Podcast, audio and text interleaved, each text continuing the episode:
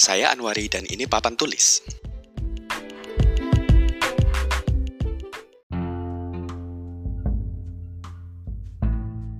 Kita sering mendengar struktur dari sistem pendidikan publik yang ada saat ini sudah usang. Dan saya pikir sebagian besar di antara kita setuju akan hal ini. Dibangun berdasarkan keadaan selama zaman industri awal, the assembly line system atau sistem jalur perakitan yang kita kenal, dan mempengaruhi sistem pendidikan publik yang kita praktekkan sekarang, Seringkali kita kaitkan lemahnya relevansi sistem sekolah dengan apa yang sebenarnya perlu diketahui oleh anak-anak untuk berkembang jika dilihat dari kondisi dan perubahan yang ada sekarang. Sebagian besar dari kita mengetahui hal ini, namun kita juga tahu membuat ruang untuk perubahan besar yang diperlukan dalam sistem pendidikan publik yang kita jalankan sekarang tidak mudah dan seperti dipersulit bukan tidak mungkin karena rasa takut dan ketidakpastian. Oleh Madeline Levin, seorang guru dan penulis dari Teach Your Children Well, dia pernah berkata bahwa orang-orang pada umumnya tidak menyukai perubahan, terutama di saat-saat yang penuh ketidakpastian seperti sekarang. Orang-orang secara alami bersikap konservatif dan bisa dikatakan menutup diri dan tidak ingin mencoba sesuatu yang baru. Ada sekolah-sekolah yang mencoba melakukan hal-hal berbeda untuk pengajaran dan pendidikan, dan meskipun di satu sisi mereka digembar-gemborkan memiliki visi yang hebat, tetapi di sisi lain sekolah-sekolah tersebut masih dipandang sebagai sesuatu yang eksperimental atau yang bersifat alternatif.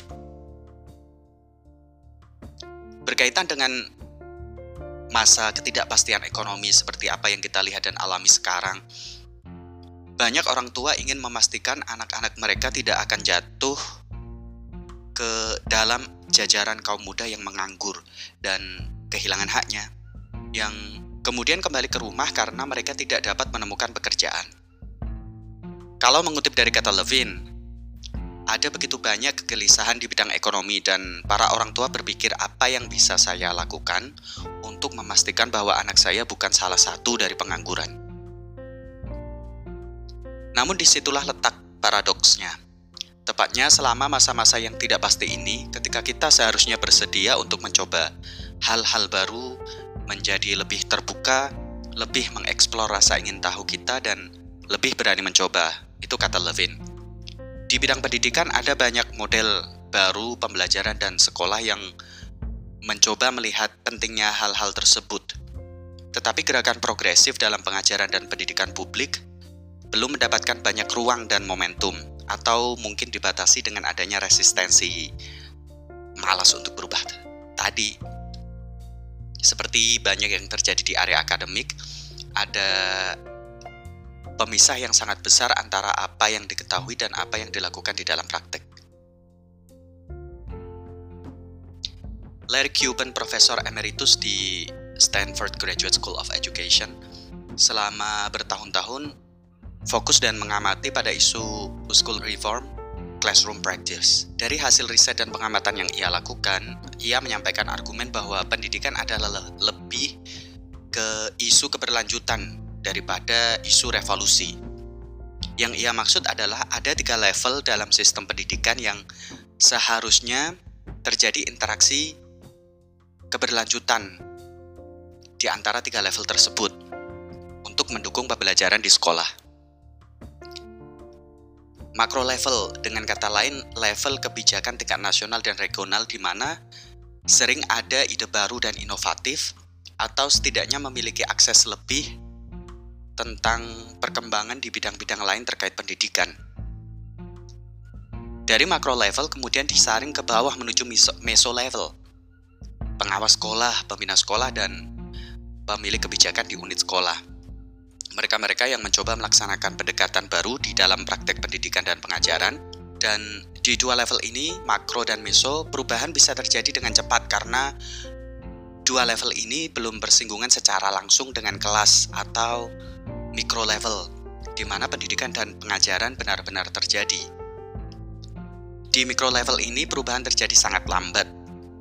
Melihat kompleksitas yang dimiliki itu lebih dari yang dimiliki level-level di atasnya tadi, yakni makro dan meso. Kompleksitas itu pun sebenarnya berkaitan juga dengan guru, murid, kondisi lingkungan, kondisi kelas, dan seterusnya. Kalau dalam kalimat sederhana yang kita sering dengar, ganti kurikulum berkali-kali, tapi di kelas seperti sama saja. Nah, kondisi lambatnya perubahan ini disebut dengan istilah the inertia of education.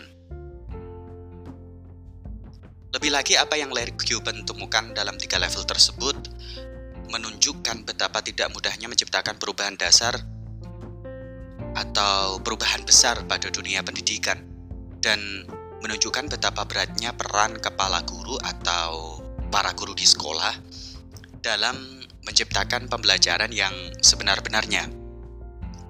Jika tidak ada dukungan dari ekosistem di sekitar mereka.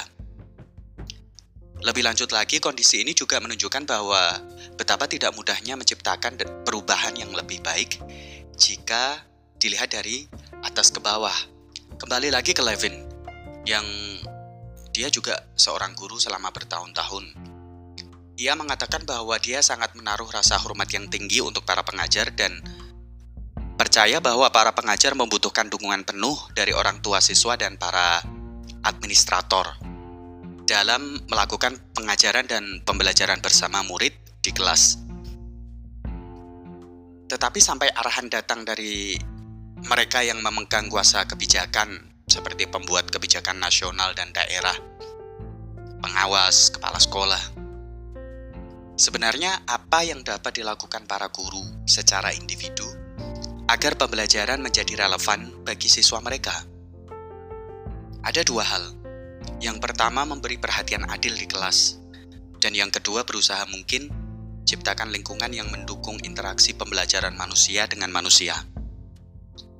Perhatian secara adil di kelas. Satu hal yang kita tahu pasti adalah anak-anak dapat terlibat lebih dan lebih baik dalam pembelajaran ketika mendapat perhatian penuh dari guru. Dampak dari perhatian ini adalah akan tercipta hubungan kuat di kelas yang dibangun oleh guru dengan para murid yang menjadi keharusan untuk membangun pembelajaran yang penuh arti di dalam kelas. Perhatian yang bisa dituangkan dengan mencoba untuk mengintegrasikan background dan interest para murid dengan apa yang terjadi di kelas, mengenal setiap murid dan memiliki atau menaruh harapan yang tinggi pada mereka dengan serius menanggapi berbagai minat yang dimiliki anak-anak. Menciptakan lingkungan yang mendukung interaksi manusia dengan manusia. Analogi yang bisa kita gunakan adalah mengembalikan nilai bahwa kita berinteraksi dengan manusia di dalam pembelajaran. Di taman kanak-kanak, misalnya, anak-anak diberikan waktu yang lumayan cukup untuk ekspresi diri dengan berbagai cara kegiatan. Intinya mereka tidak dituntut harus duduk di bangku secara pasif, menulis, dan mendengarkan. Namun pelan-pelan kondisi ini menghilang sampai akhirnya di pendidikan menengah atas, di mana kebanyakan yang kita temukan adalah secara pasif duduk di bangku, setengah tidur, dan menguraikan materi pada tes berikutnya. Saya tidak mengatakan bahwa kita harus buat SMA seperti taman kanak-kanak, tetapi yang kita perlu lihat adalah memberi kesempatan bagi siswa untuk bisa aktif berkolaborasi dalam pembelajaran yang mereka ikuti, sesuai dengan background dan interest mereka. Beri waktu istirahat yang dibutuhkan siswa untuk eksplorasi, kolaborasi, dan kontemplasi.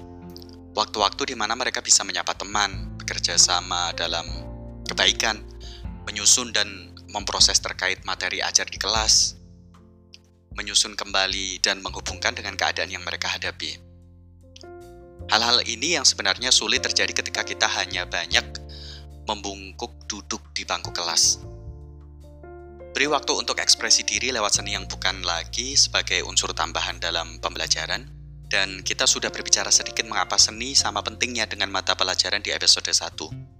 seni yang diintegrasikan ke dalam kurikulum bukan sebagai tambahan, tetapi sebagai bagian utama dari pembelajaran untuk mengembangkan kreativitas dan pemikiran yang fleksibel dan berbeda. Kembali lagi ke isu tentang kita yang mengoperasikan sistem pendidikan publik dengan cara pandang yang mungkin berusia 200 tahun, di mana dunia membutuhkan keahlian yang sama sekali berbeda dengan sekarang. Serta ditambah lagi dengan isu kebutuhan keahlian abad 21, atau yang sering kita dengar oleh beberapa pemilik usaha mengatakan kesempatan pekerjaan ada di sana, tetapi anak-anak yang melamar pekerjaan tidak memiliki keterampilan yang mereka butuhkan. Atau bagi saya, kebutuhan keahlian abad 21 sebenarnya jauh di atas hanya untuk pekerjaan, tetapi untuk menghadapi kompleksitas dan ketidakpastian dalam berbagai bidang. Terkait isu ini, ada beberapa inisiatif yang mulai fokus untuk mendukung perubahan di tingkat mikro level. Level yang kita sebut tadi, di mana pengajaran dan pembelajaran sebenarnya terjadi. Sebagai contoh, Challenge Success, program pelatihan sekolah di Stanford Graduate School of Education, di mana sekitar ada 500 sekolah menengah di sana ikut serta dalam program ini. Program ini sebenarnya dimulai dengan melihat pentingnya memberi akses informasi dan kolaborasi kepada mereka-mereka di micro level yakni para guru, siswa, dan keluarganya, serta komunitas lokal untuk menciptakan perubahan pendidikan yang lebih baik di level yang sebenarnya kita lihat dan bisa kita sebut sebagai level paling penting. Program ini pada 2003 dimulai berawal mencoba untuk menjawab perlunya perubahan akan masyarakat yang bisa dikatakan terlalu fokus pada nilai, grades, test scores, dan performa akademik dalam pendidikan publik, sehingga menciptakan ruang yang sempit bagi anak-anak untuk bisa membangun keahlian-keahlian penting lainnya yang bisa membantu mereka menjadi resilient, ethical, and motivated learners. Menulis kembali narasi bahwa sukses di pendidikan dilihat secara menyeluruh dari proses, bahkan over the course of a lifetime, bukan hanya dilihat di akhir tiap semester ada lima hal atau area yang coba dibangun oleh program Challenge Success bersama sekolah di tingkat lokal sebagai upaya untuk menjawab isu-isu yang kita bicarakan di atas. Pertama, pembelajaran berbasis proyek.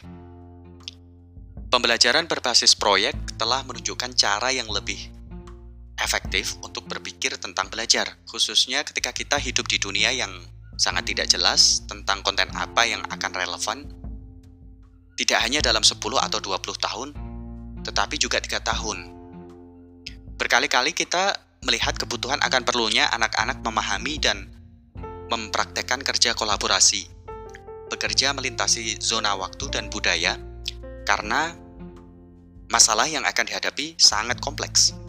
Dan salah satu jalan untuk membangun ini dalam pengajaran adalah lewat pengenalan pembelajaran berbasis proyek. Kedua, penilaian alternatif.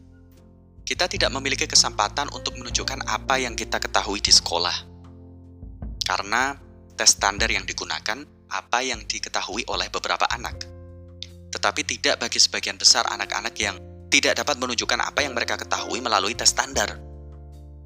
Jadi, kita perlu memiliki kriteria alternatif untuk mengukur pengetahuan dan kemampuan siswa untuk menunjukkan apa yang mereka ketahui dari proses pembelajaran.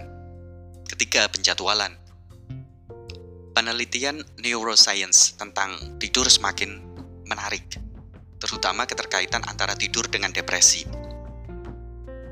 Kita selalu berpikir kelelahan menyebabkan depresi, tetapi sekarang kelihatannya lebih seperti kurang tidur menyebabkan depresi.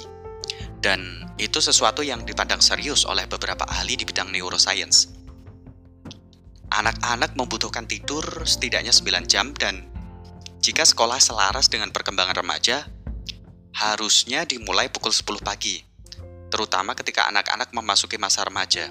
Itu yang coba dilihat oleh program Challenge Success. Dan juga guru perlu mengkoordinasikan ujian mereka satu sama lain untuk memastikan bahwa siswa tidak mengambil beberapa tes pada hari yang sama. Hal yang ketiga adalah membangun iklim peduli. Penelitian menunjukkan bahwa anak-anak memiliki performa lebih baik di kelas-kelas di mana guru mengetahui nama mereka dan menyapa mereka dan ketika mereka memiliki penasehat atau advisor di sekolah. Pada saat anak-anak mencapai sekolah menengah, mereka mulai membutuhkan seseorang yang bukan dari keluarga mereka atau orang tua mereka untuk menguji ide-ide, untuk mengatasi masalah, teman ngobrol. Yang kelima adalah pendidikan orang tua. Jadi orang tua sering kesulitan dan merasa bingung dengan cara mengelola waktu anak-anak mereka. Anak-anak membutuhkan waktu bermain, waktu istirahat, dan waktu keluarga. Tetapi intinya orang tua juga perlu memahami betul perkembangan anak agar tidak merampok masa perkembangan, agar tidak merampok masa perkembangan dengan terlalu banyak tuntutan dan kontrol tanpa membangun komunikasi dengan mereka, sehingga mendorong anak-anak keluar dari zona perkembangan mereka dalam belajar. Dari apa yang disebutkan Larry Cuban seberapa sulitnya untuk membawa perubahan dalam pendidikan dari atas ke bawah dengan segala kompleksnya kondisi lapangan sekolah, para murid dan keluarga, serta komunitas sekitar sekolah, menunjukkan bahwa kita perlu benar-benar mendukung inovasi pembelajaran di tingkat yang paling dasar, yaitu di kelas dan sekolah. Apa yang dilakukan oleh Challenge Success yang dapat kita pelajari di sini adalah Teori dan penelitian tentang inovasi pendidikan dan pengajaran disalurkan secara langsung untuk para guru dan keluarga murid. Memberikan kesempatan bagi para pengajar untuk membangun keahlian profesional mereka, memberikan kesempatan bagi para murid untuk berbicara sebagai upaya kolaboratif dalam pengajaran, memberi edukasi kepada keluarga dan komunitas sekitar sekolah untuk turut serta mendukung pendidikan dan pengajaran di kelas. Dan intinya, dari atas, cukup ciptakan iklim agar guru, siswa, keluarga, dan murid bisa saling berkolaborasi dalam praktek pendidikan di sekolah, yakni di level mikro, seperti apa yang disebut oleh Larry Cuban tadi. Dan ketika kita mampu mendorong dan mendukung pembelajaran di setiap unit sekolah, memberi mereka kesempatan untuk lebih berkreasi sesuai dengan kondisi maka kita yakin inovasi beragam yang kita perlukan di pendidikan akan tercapai. Stephen Downs pernah berkata, kita perlu mengubah cara pandang kita bahwa pendidikan adalah sesuatu yang dibangun untuk kita, menjadi pendidikan adalah sesuatu yang kita bangun untuk diri kita bersama. Terima kasih.